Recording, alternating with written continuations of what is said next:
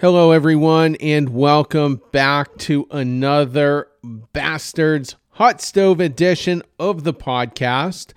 Not a ton of developments uh, so far. Uh, the Chris Sale uh, developments keep on going. He signed uh, basically, they restructured his whole deal, guaranteed a second year. He was only guaranteed one previously had they kept the original deal, a top 10 Cy Young finish would have vested an option. But that part, uh, you know, was interesting. That all came out today.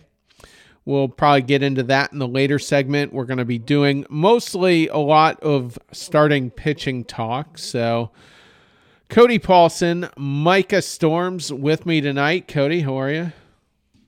Gentlemen, always a pleasure to be on the pod with you all. Micah, uh, it's always a pleasure to be able to work with you, especially in the off season. Uh, doing well, you know. It's been a been a quiet week, um, which always you know makes people a little unruly on Twitter, for lack of better terms, with the rumors swirling. How can we get this guy? Oh, this other team is interested in him. You know, people playing both sides of the fence.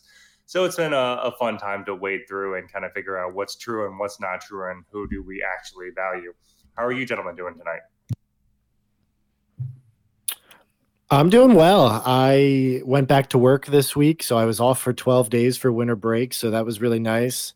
Um, and now I'm just kind of worried that Breslow is going to break something when I'm at work, and I don't really have access to my phone when I'm at work because I'm working with 20 plus cl- kids at one time. So I really don't want to wait and sit on news and not be able to, you know, respond to it. So I'm hoping, you know, at the after 3:30 Breslow can break all the news he wants, but just wait until 3:30. What you should do, Micah, is you should have a kid that you trust that's not gonna, you know, dime you out to the principal.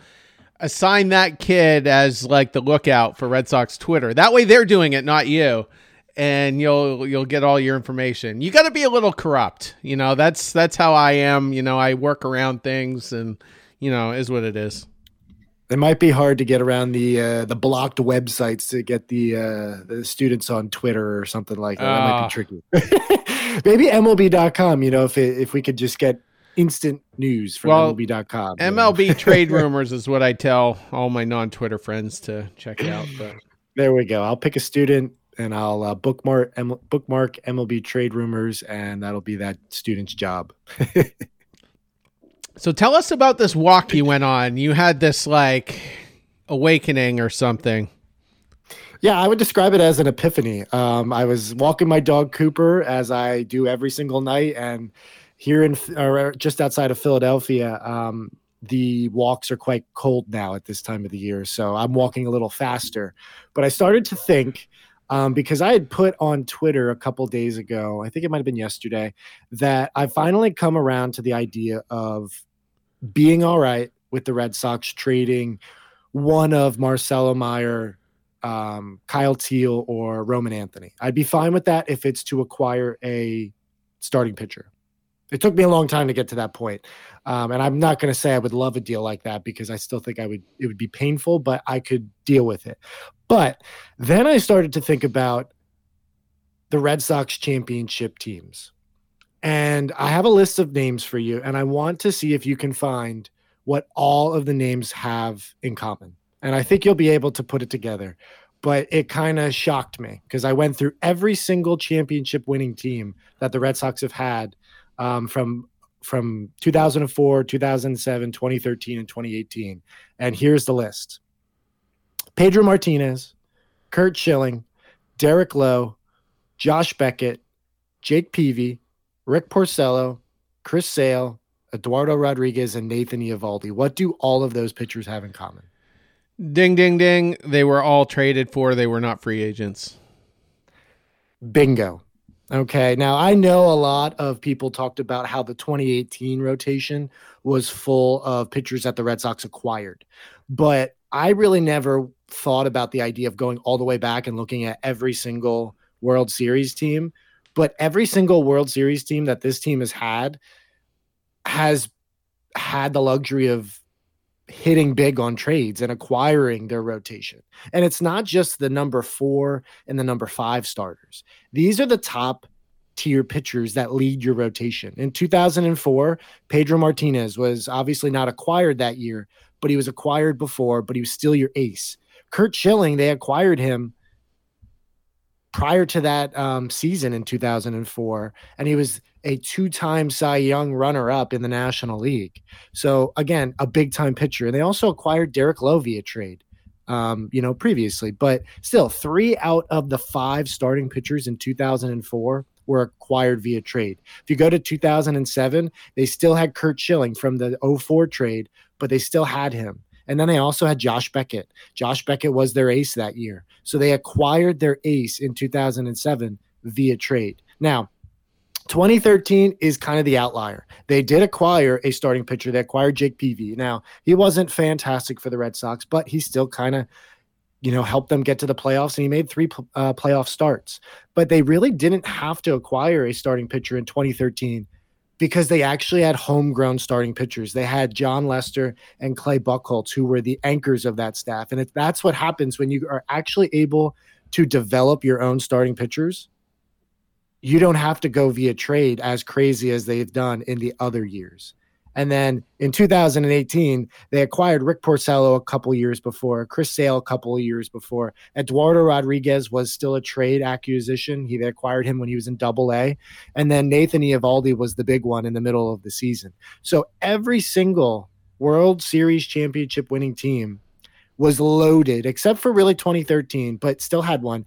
But they were all loaded with acquiring pitchers via the trade. And I think that it has really been one of the key formulas for this team and this organization over the last 20 years that has made them the most successful baseball franchise um, you know that there has been over the last 20 years because no one has more World Series rings than them. So I think if we're looking at the Red Sox trying to get back to that, it has to be via trade. And I understand fans love the prospects, and I'm someone who really loves prospects myself. But if we look at the formula of success, and there's no reason not to look back to those four World Series teams, they had to give something up to get that top tier pitching. And you can you can say, "Oh, go get the top tier pitching on the free agent market." If you look at the top 9 um, starting pitchers in terms of AAV there's like one really good starter in that group. So you can chance it and say, well, we're going to try to get someone, but the chances are that contract is not going to work. The trade market is so much, I think it's such a better guarantee of getting good value for you know giving up prospects and i think that is what the red sox have to do they may not acquire an entire starting rotation this offseason but they could get one piece that really helps this team get to where they need to be in the next couple of years. And it's via trade. I really believe that. Um, it's the formula. I, I, I'd never put it all together um, in my mind. Maybe, you know, you guys have, maybe other people have, but I, I just, for fans to hold on so tightly to the three, the top three prospects in particular, chances are one of them, maybe two of them, really doesn't pan out to be the superstar that many Red Sox fans think they're going to be. So go get a starting pitcher and get a piece. It might not be, you might need more pieces, but it's at least one piece right now. And then hopefully you can keep adding to the rotation in the next offseason or at the trade deadline, whatever. But go and make a deal because that is what has worked for the Red Sox in the past. You want to go, Cody? Sure. Uh, I think it's a very insightful take for sure. Um, you know, to be able to draw the lineage back to 04, 07, 13, and 18, I think is additional um, legwork that is awesome. Not to mention, then we get a flex on the fact that we've got four World Series, uh, which, you know, is always nice to think about. But if you look at the takes that we've had over the past couple of off seasons, it's okay, go get a starting pitcher in free agency. Who are you going to get, right? All the good pitchers never really reach free agency, right? Like, you look like an Aaron Nola, it was a restricted free agency. Obviously, the Phillies, you know, stashed him up and, and kept him in, in town. And then, you know, that's why there was such a premium on a player like Yamamoto. And, you know, this market is so slow developing. But largely the top tier, you know, ace type pitchers never really make it to free agency because teams know what they have and they know that they're a dime a dozen. And if you're gonna if you're gonna get them, you got to pry them away. And so that I mean, I think that's that's incredibly insightful. Um, I just guess lack of better terms, research work to just be like, all right, fine. One thing that we can think about here too is, you know, this is Breslow, right? So those prized prospects aren't necessarily his prized prospects. So you see this with GMs, you see this with, um, you know, other front offices in different sports too, right? Whenever they come in, they try to clean house, they try to get their guys in the building. They want to, you know, work with the players that they want to work with, work with the players that they see something special with. So, you know, maybe we don't hold an Anthony or a Mayer or a Teel as, you know, near and dear to our heart, you know, and I think, you know, perhaps out of all three of those, it would hurt me the most to see Teel leave just because the hype around a catcher, I think, is a little bit more unique than it is in, in other position players. But, um, you know, that's a, a topic for a different uh, cold night, perhaps. Um, but that is that is definitely something that I hadn't considered. Um, you know, that all of those World Series teams were ne- not necessarily built upon, but uh, bolstered by by a trade. And so, you know, with the Red Sox putting the line out there that they're not necessarily interested in free agents and they're more interested in the trade market, might think that uh, they're on to something of a similar mindset, which is, you know, uh, a new reason to get excited for the last couple of weeks of the offseason before spring training starts. So, Micah, you made a lot of excellent points there, uh, and it's still tough to read which way the Red Sox will go. I think the consensus is they are going to add another starter, and I don't think you pay Lucas Giolito 19 million a year without another starter coming in. Whether it's someone we're excited about, you know, could be another story, but it seems like they're not going to go over the luxury tax this year. That's almost certainly not going to happen. And listening to Chris Cotillo and Sean McAdam earlier, they're speculating that they might not even go near the $225 million cap that uh, that Cherington was mandated last year. So if that's the case, your suspicion is probably right. There, there could be a trade more likely than a, a, big free agent signing. Now, I'm not in love with any free agent out there. I can find stuff to hate about Montgomery. I can find stuff to hate about Snell. Ultimately, I can live with both of them under, you know, the right circumstances. But Jesus Luzardo is my my top desired target it, was Corbin Burnes, but because of Scott Boras, they've already said, yeah, there, there's not likely going to be an early extension. With Dylan Cease, I can't remember if I mentioned this on the last podcast. The Reds inquired to the White Sox what what would it take to get him, and this is what the White Sox wanted.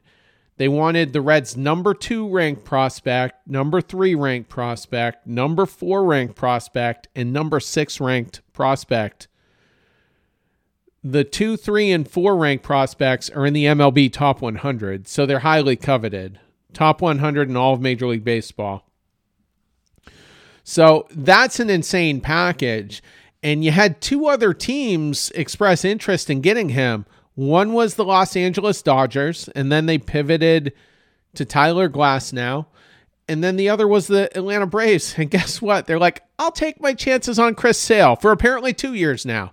Uh, rather than you know blow up my my farm system for a guy like Cease who's a little bit finicky and only has two years of control.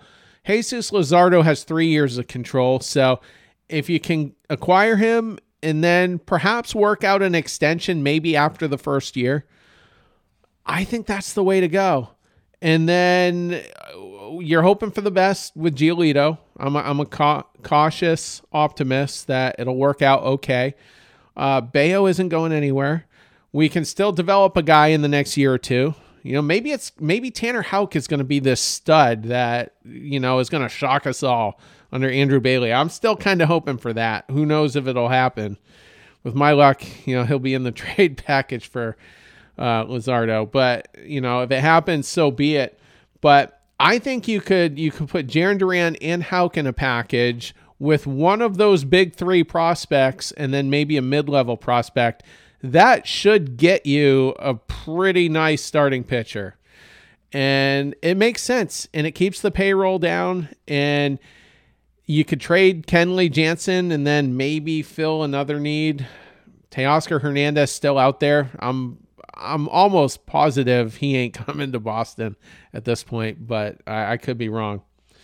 But it just seems like that's where they're he- heading. And as long as they add a starting pitcher of relevance, I'm okay with that.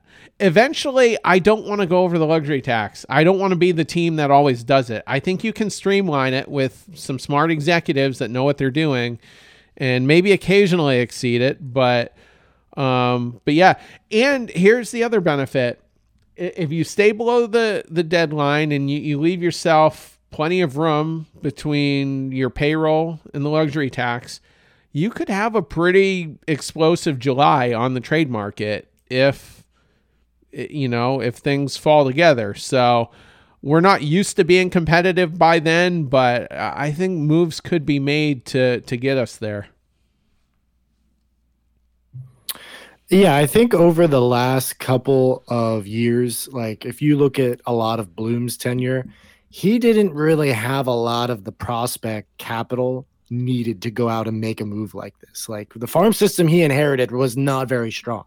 And 100% Triston Casas would have been in a deal to acquire a front of the rotation arm. And I have to be honest, I'm kind of glad we have Triston Casas and not anyone that we could have acquired at that time. Just seeing, obviously, we have the luxury of knowing that the last couple of years have not really been competitive. So we would have, you know, used the really good years of a pitcher that we acquired and gotten rid of Casas. So I'm kind of glad that that worked out, that we have Casas here. But what is the point of having Teel, Anthony, and Mayer break into the big leagues if you have no pitching to keep runs off the board? You know, we've seen Red Sox teams that can score like crazy, but if you can't hold the other team off the scoreboard, it really doesn't matter. So you need to find a balance where you can acquire some pitching, but you can't completely deplete the farm system. That's not what I'm saying when I make it, you know, when I want them to make a deal. They need to still be cognizant of, of still developing the farm system and, and having a nice group of prospects, but they can't all break into the big leagues. I, I truly don't think all three of them can fit on this Red Sox roster moving forward. For one, all three of them are left-handed hitters. I, I just don't like the fact that all three are left-handed hitters to match with Casas and Devers and whoever else may still be on the team at that time. I just I, I think that could be a problem, but I, I the trade market is definitely the area I think they're going to go. And you mentioned Luzardo, uh, Terry. I think obviously there isn't a huge track record. Um, you don't have you only have one season in which he pitched over 100 innings. He threw 178 last year. But if you're acquiring a starting pitcher who just finished his age 25 season, I don't know how many pitchers actually would have multiple 150 plus inning seasons under their belt. There might be a couple out there, but probably not that many. So I think I'm willing to take a shot on him. The stuff is electric. Do you both remember? Um, I think it was the game that Bello took his no hitter into the seventh or eighth inning against Miami, but the opposing pitcher that day was Jesus Luzardo, and he was incredible against the Red Sox. And obviously, you're not going against, you're not going to go off of one start and say, oh, that's the guy I want to have. But it sure is nice to know that that one start he had in Fenway with Miami, he was absolutely dominant, and that the Fenway bright lights didn't scare him away. So I'm all on board with Luzardo. I know a lot of people when I, I, I tweeted out saying that you know Jesus Luzardo and Jordan Montgomery would completely change the perspective of the Red Sox. I which is obvious, but some people do not like Luzardo, and I, I think he's absolutely worth the, the the flyer on getting rid of one of your top prospects. I think the deal that that you mentioned, Terry, with you know Duran, Houck, one of the big three, and another one. I think that would be a really intriguing package. Like that would make Miami better in the short term, you know, with the their offense better in the short term with so much upside. And I think that's the type of deal that Miami should be looking to make. So I, I would be all in for uh, Jesus Luzardo coming to the Boston Red Sox. I got some bad news, and I feel like I walk into this all the time. Guess who Luzardo's agent is? Boras. Yeah, Boras. So that that could complicate a, an extension, but you know, Luzardo's had a pretty good couple of years in a row here, uh, an ERA in the the mid to lower threes, strikeout rate per nine above ten. So very, very good there. Um, he always had the potential. Like when he was coming up in Oakland, he he was he was a very hyped prospect, and it just didn't happen. And then it went to Miami. Uh, first year, not so good. Uh, and then you know, and then years two and three seem to figure it out. So this could be a, a sell high situation for Miami. Perhaps that's how they look at it they definitely uh, do need some some offense in that lineup. I mean, after trading, um, no, excuse me, after trading for um, Arraez, I mean, they really needed a little bit more, and I think Duran. I mean, imagine having him and who's that? Uh, uh, oh man, who's their center fielder? Jazz Chisholm. Yes, Chisholm man, imagine having those two guys, you know, in your lineup, just raising hell on the base pass. So I think that could be uh, a pretty, uh, you know, attractive trade package. And they've got a great pitching program. So if, if Tanner Houck has a problem the third time through the order, I'm sure they'll be supremely confident they can resolve that.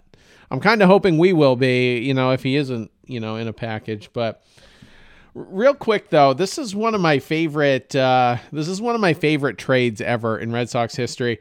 Do you guys know the circumstances of the Beckett Lowell trade where we got those two sent Hanley to the Marlins? It's it's different. The Epstein dynamic to it. No, okay. So you guys were fairly young. I mean, this is almost 20 years ago. So you know, you guys are what 11 or 12 at that point. Oh, actually, well, Mikey, you, you weren't even 10, I guess. But um but here's the interesting thing about that trade.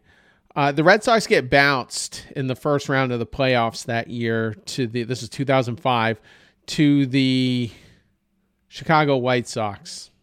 And, and the White Sox actually ended up going to on to win it all and uh, broke their their own curse that year.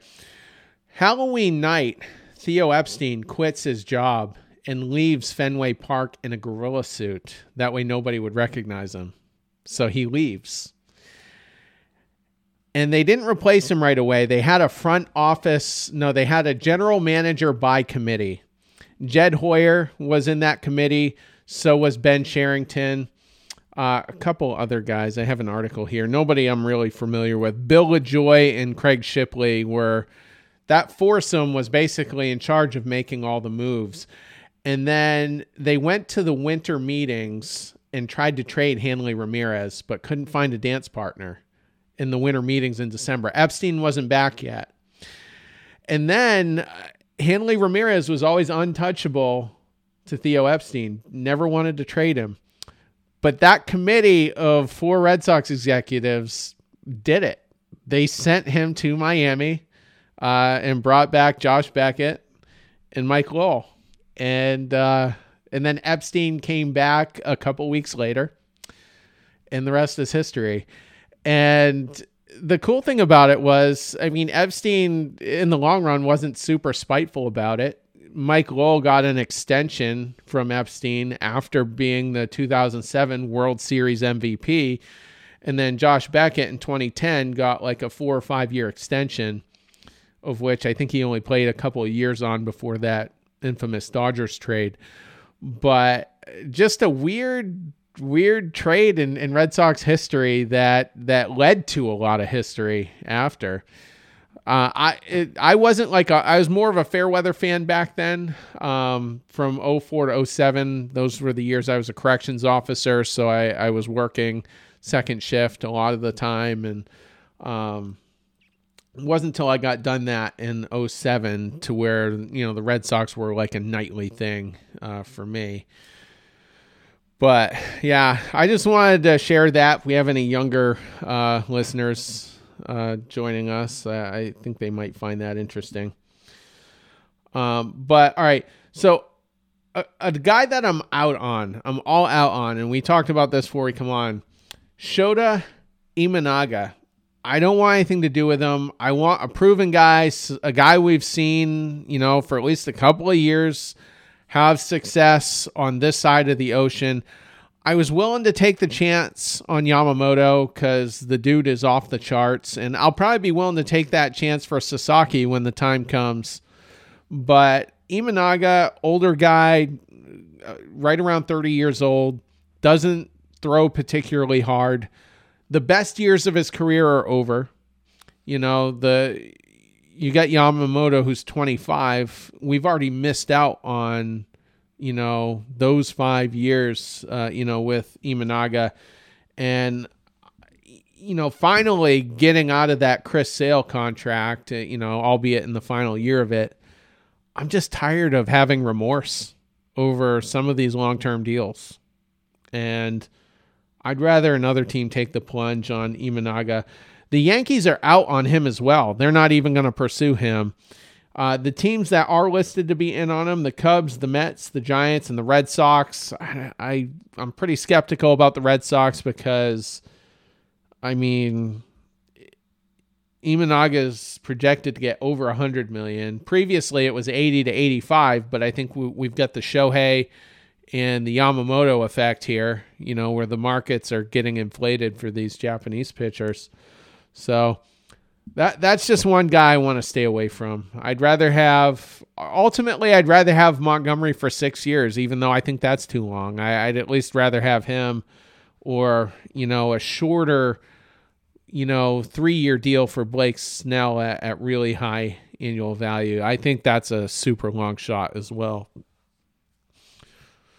But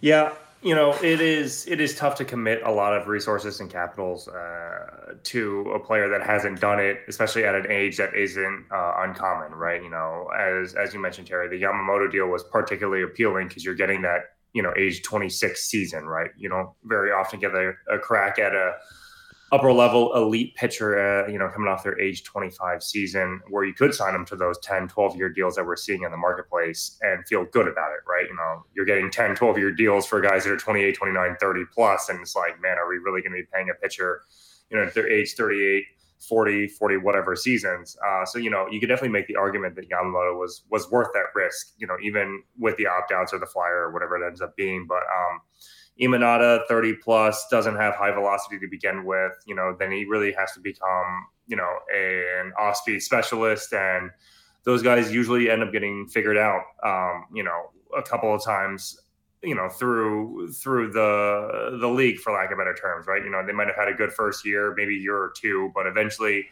you know unless you've got that Maddux like control they're going to figure it out and then you're going to get hit hard right? Because there's one thing you can't replicate and it's it's velocity right? Everybody kind of loses it and when you lose it you got to figure out other ways to get outs and and we've seen that go poorly for other pitchers. Um the snell option shorter deal, higher AAV, I think we're starting to talk ourselves more and more into that being a serviceable, I guess, outcome for this offseason. I think that'd be pretty exciting, especially a pitcher that has pitched well in this division before. You know, I think that's another feather in the cap. It's not necessarily a requirement, but it definitely doesn't hurt, right? Um, Montgomery having the ability to pitch well again in the division and in the big moments, I think makes him you know another attractive option. But Imanaga, I don't think this this rotation as it's currently constructed, um, you know, has the ability to take on that risk.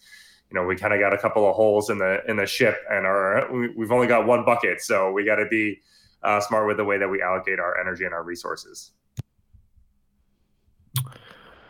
The Yankees, I believe, stated that the reason they were out on Imanaga was because he's kind of a fly ball pitcher, and fly balls in Yankee Stadium usually don't end too well. But I, I just feel like if that's the case, if that really is kind of his makeup, then I don't think Fenway really serves him any better. Um, to me, the the San Francisco Giants seem like a slam dunk with that big ballpark. Uh, they've been trying to get free agents to go to San Francisco all off season and in previous off seasons. So I think he could be a good fit for them. But I ju- I'm, I'm with you, Terry and, and Cody. I just don't see Imanaga a fit, especially at that dollar amount. That hundred million dollars is is kind of crazy.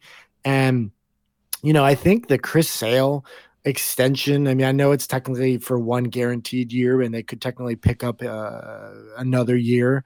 But the fact that Chris Sale, who's made 31 starts in four years, can get, you know, $20 million, you know, a year, that's kind of mind boggling to me. Like, and I think it kind of really, like, it inflates the market because I really think like Jordan Montgomery's got to be sitting here going, well, Chris Sale just got paid $20 million and he's never healthy. And when he's healthy, he's really okay. He's not, not he hasn't been anything special. Jordan Montgomery can go out and throw 180 innings with a you know a, a mid threes ERA. He's got to be sitting there going, "Well, I, I, want 30 million a year because look at what you just gave Chris Sale." And Imanaga's agent, like, look at his numbers over in Japan. Like, he's got good stuff. You, you know, you can look at the the the advanced metrics of these these Japanese pitchers and you can kind of compare them to you know other free agents and they have to be sitting there going you know my client's 30 years old and he has you know good stuff. Why not him get 20 to 25 million a year? Like i just feel like those types of deals and i thought the Glasnow deal as well it just really it, it, it just skews the pitching market and i think you're really going to have to spend to get one of these guys unless everybody just waits until the very last moment and puts all the pressure on the players to have to sign. But I just think teams are going to cave and they will give um, these free agents um, at least a high AAV. That some of these guys might not get the years they're looking for, but I do think the AAV will be there for many of these free agents. I'd love to see that just be a trend. You know, if they're 30 years old, pay him more per year and just give him three or four years. It's a better league. Free agency is better. And I think it's better for the players too. I mean, if you got the confidence, you're going to be able to go out there and sling it at age 34, 35, 36, 37. You'll still get perhaps a, a couple of those Scherzer, Verlander deals, um, Charlie Morton type deals, even. I mean, his wasn't quite as explosive. I think he was only making 15 or 20 million a year, uh, you know, signing two years at a time. But I'm all good with that. And you mentioned Chris Sale, and actually, he does have a fully guaranteed two year deal worth 38 million. Um, there is a club option for 2026 at 18 million. Um, so we'll, see how it goes. And it's structured weird money wise, though. The Red Sox are still picking up I guess the 17. I wasn't I got excited for a second. I thought, "Oh my god, are we out of that now?" because it's a new contract, but apparently not. Um so the the Braves are only paying like 2 million or something like that of this year's salary. Next year's will be the full uh 18 or 19. And then, you know, I'm assuming the option year will be none of that's going to be deferred, but I think it's insane. It, sounds like that this was worked out. There was a tentative agreement before the trade. Sale had to waive his 10 5 rights. And what that means is if the player's been in the league for 10 years and with his current team for the last five, 10 5 rights means a player has the right to veto a trade. And so you know, Chris Sale had a lot of leverage, uh, you know, whether or not he was going to take that trade or not. And I I think the Braves probably tentatively said, "Okay, yeah, we'll we'll do a 2-year deal for roughly around this dollar amount and you know, we'll get the rest of it worked out after the trade." And, you know, and then today the news came out. And I think that's insane. I just like I was okay coming in. I was actually almost giddy that it was the final year of the Chris Sale deal. I'm like, I'm, my ex- expectations aren't high. It's probably not going to go well, but at least it's the last year. At least it's the last year. and now they're they've got two more years. I mean, I just couldn't take that. Like two more years of Chris Sale. He's gonna have a weird injury. The dude popped his uh, rib, fractured a rib with his delivery, and then the next year, which was this previous season, cracks his uh, his collarbone or something. Because uh, his his body just I don't know if he, you know, maybe his bones just are, are a little more brittle. I mean that that can happen, but who knows what the next injury is going to be? It's going to be something fluky that just makes no sense, but it's going to happen, and the Braves are going to learn that one the hard way. Uh, Cody and Terry, what would have been? I'll start with you, Cody. What would have been your reaction if today, or I would say last week, Red Sox still have Sale, and it, you, the, you, get the alert. The Red Sox extend Chris Sale for another year with a club option for 2026. Cody, what would what would go through your mind if that would have happened? Because the Braves did it, and I just feel like Red Sox fans would have just lost their mind. Uh, yeah, I mean, I would have immediately gone to Twitter just to watch it all burn. Um, you know, Terry, I think you're right. Getting through this last year of a deal, I think, is would have been, you know, a, a certain sense of jubilation, right? Because there's a lot that has been attached to this five 145 outside of just Chris Sale himself, right? You know, the financial inflexibility that we have had because of this deal. Um, you know, of if we had a better rotation like the Braves do, you know, could we stomach a player that might not make his full 28 to 30 starts? I think that extension looks a lot more advantageous. But with the way that the Red Sox currently are constructed, if we would have extended him, um, you know, I think Breslow just looks at the world and says, "I like to watch it burn," um, you know, and just laughs at us uh, and be like, you know, enjoy your misery, keep complaining about something, or, or you know, or, or something to that fact, because there's no there's no reasonable way you can talk yourself into an extension with the way that the Red Sox currently are. Right? You you can't count on a player like Chris Sale to take the ball as often as a rotation like the Red Sox are would require a player like Chris Sale to do, especially for that money. Um, you know, I think the Braves are are following the Dodgers model. They're doing that deferred money. I think I saw something like the 10 million that they're picking up this year is going to be deferred to like 2039 or something crazy, which, you know, these are all just made up numbers to me at this point. um, but it would have been a very, very difficult I guess, mental gymnastics to do if you would have seen Red Sox extend Chris Sale for two years. You're like, well, he's ours now, so like we got to figure out a way to make you know put put lipstick on a pig, but it would have been ugly. The, the thing I would have lost my mind about was we would have exactly repeated history in 2019 by not making him pitch that final year. That's what you do with an injury prone guy. And if he if he pulls it all together and wins the Cy Young, then okay, pay the penalty after and give him the big contract that you were hoping to avoid. In, in, a situation like this, that's my approach. Why why do it a year early? If he has the same exact type of injury and misses 2 months and doesn't come back until August, you're just you're just I I would just destroy myself like eh, you know, so that's why it was kind of stunning that the Braves did it. I'm like, they just made the same mistake Dave Dombrowski did in 2019. Just imagine if Sale doesn't get that extension from Dombrowski. He has a UCL tear by August, and they're hoping to rehab it. He had the PRP injections. Uh, ultimately, did have Tommy John in February. Like first week of spring training, they're like, "Oh, Tommy John."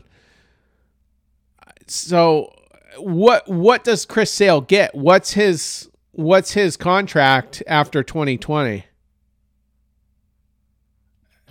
Probably a one year pillow contract, a prove it deal, exactly. and then he's back out there. Maybe a two year deal with a player opt out, something like that. But you're not getting, you know, a three or four year deal until you show you can come back. I mean, maybe there was a team out there crazy enough to do it, but I mean, the Red Sox were crazy enough to do what they did. I mean, he wasn't fully healthy at the end of 2018 and they they gave him an extension. So maybe there was a team out there that would do it, but typically you don't see teams give extensions to players unless they know they are really healthy and are going to be a guy they can count on. He had a combined 545 strikeouts in 2017 and 2018. That's off the charts. One of those two years was 308 strikeouts, and that'll probably never be done again. I, the pitchers just don't pitch enough innings to do that.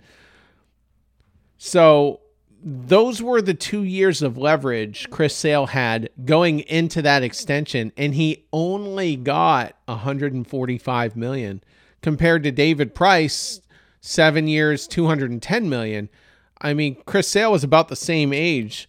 He was he was 30 years old when he signed that extension. So so it's like Chris Sale knew I better get my money now while I can because the dude broke down in 2018, like Micah said. He had some shoulder fatigue. And then he had that controversy in the playoffs. I, I forget if it was in the, I think it was in the ALCS, where he went to the hospital, got treatment.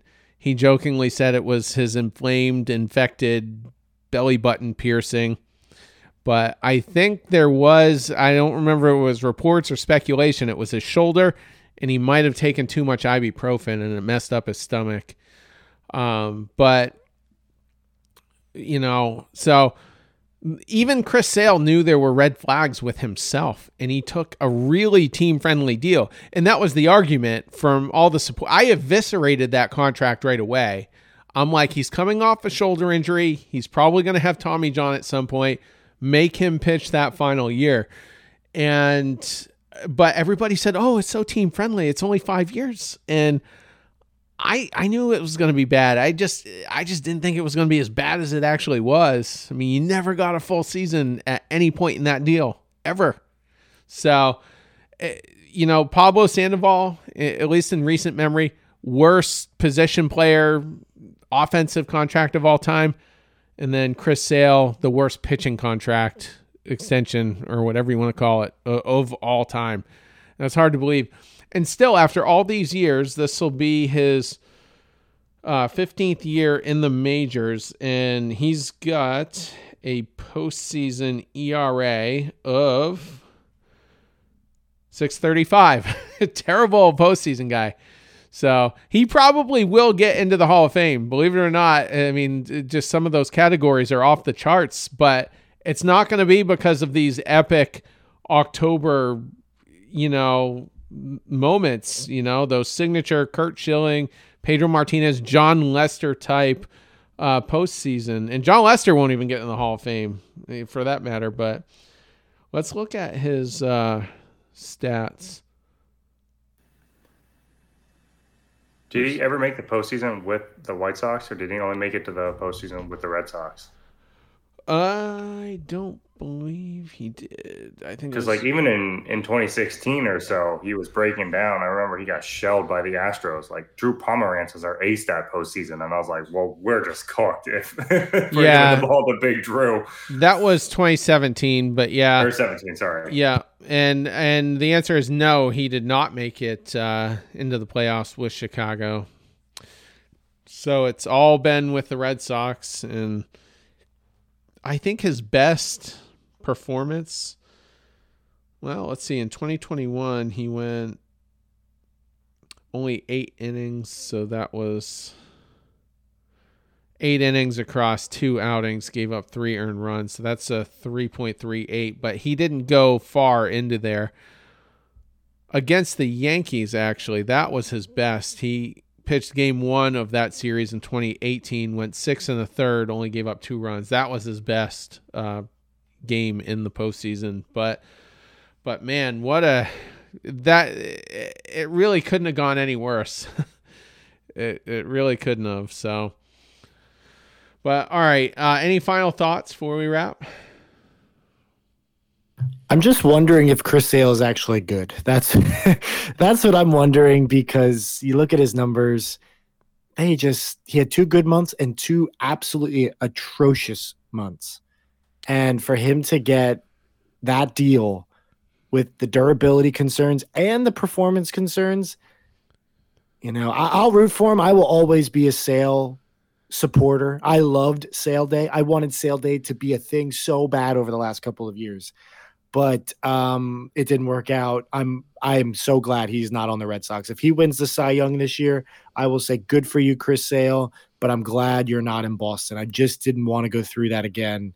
It was just because of how awesome he was in um, you know, his first couple of years with the Red Sox, seeing him just break down and get frustrated and struggle, that was painful to watch. It really was. He was one of my favorite pitchers the Red Sox had um, that I that I've seen, and I'm just glad that we don't have to go through another year of of, of tough Chris Sale days.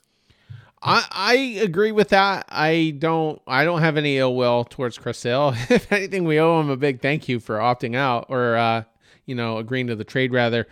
Um, and you know, if you hate the Dodgers as much as we do, you're going to have to root for the Braves. I mean, who's their chief rival going to be in the National League? Yeah. So is Chris Sale Hall of Fame bound because he's going to have, let's see, he's got currently just under 2,200 strikeouts. I think 2,000 is really kind of the benchmark in that category. And I'm guessing probably he'll have 23, 2400 when all is said and done. His career whip 1.04, career ERA 3.10, his career strikeout per 9 11.1. I I think he's in. I think he's going to be synonymous to like an Andruw Jones type, to where his 10 year initial dominance was so high, but they're going to be like, ah, I don't know, man. He turned 30 and he fell off or whatever, because the BBWA is the worst collection of human beings on the planet. A bunch of wet blankets, in my opinion. Um, I don't think he gets in just because people want to see you have like an 18 year all star career they're like the job market, right? They want you to show up with 20 years of experience so they can offer you an entry level job. The Hall of Fame in baseball to me is the worst thing that has happened to sports. It is too elite. It is unbelievably difficult to get into, and you have a bunch of players that deserve to be in that are that are not in, and it is incredibly frustrating. Additionally, Chris Sale is going to be the highest paid player on the Braves, which I think is absolutely hilarious even uh, well, you know, not this year withstanding because this is obviously a Red Sox contract, but next year and when that club option kicks in at 22 million, it's going to be tied with Matt Olson for the highest paid player on on the Braves. So that'll be fun for them to deal with. I actually kind of like that the Baseball Hall of Fame is the elite of the elite. I kind of like that um, personally. Um, I think like the, the the NFL Hall of Fame, I feel like they just put every single player in the Hall of Fame. Their their Hall of Fame classes are massive, um, but they also have so many positions. So I, I guess whatever. But um, I don't think Sale's in. I I think if you're gonna have if you're gonna focus on his ten year window, him not having a Cy Young award, in my opinion, is it, it, takes away from that 10 year window. He is probably the one of the best pitchers to ever not win a Cy Young, in my opinion. Um, I, but I think if you're going to focus on a 10 year window and him not really have a second half of a career, he has to have a Cy Young, in my opinion, if not two, to get into the Hall of Fame because the longevity is just not there. Um, but if he puts together a couple of good years in Atlanta, I will feel very differently. But I think he does need to have a little bit of a resurgence here at the back end of his career to make a case and, and get in. The the number of wins is way low. It's only 120 wins, so that that's not going to look great. But as far as the Cy Young goes, he's got seven years in a row. So from 2012 through 2018, he finished second through sixth in in all of those years. So he was somewhere between second and sixth. So, and if he just didn't break down, he wins it in 2017 and probably 2018. His own lack of durability is what did him in uh, those two years. Cody. What's going to be interesting though when they talk about Chris Sale is it's not going to be that he had a top six finish for 10 straight years. It's going to be that he didn't win a Cy Young, right? Like that's how they do these perceptions.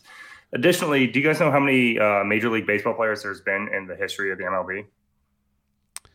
Um, 23,000. Give or take. Yeah, it's 26,000 and change, right? so if you were to put everybody that played in the MLB in the history of this sport into an average stadium today, 60% attendance. Okay. That's an interesting thought. And I'm, you know, oh. go ahead, Micah. No, no, go. You finish, Cody. It like I I understand that like it is supposed to be the Hall of Fame, right? It is supposed to be the elite of elite, absolutely. But the point of the Hall of Fame is can you tell the story about this sport with these players or without these players? Right. And a player like Andruw Jones or a player like Barry Bonds or Roger Clemens, I know steroids aside or whatever, but don't act like those writers didn't profit on the articles that they were writing during that time. That's a whole other side of the story. But you can't tell the sport, the history of the sport without certain players. Make it a Pete Rose or, you know, um, other players who I'm forgetting at the moment that to me is more important than your career statistics because certain things happen, right? You're going to get a freak injury, right? We are lucky that we got as much of Mickey Mantle as we did. You know, he's one sprinkler away from his career ending, especially back in that time. And it's, I mean, you absolutely can make the argument that he would have been a Hall of Famer before that knee injury.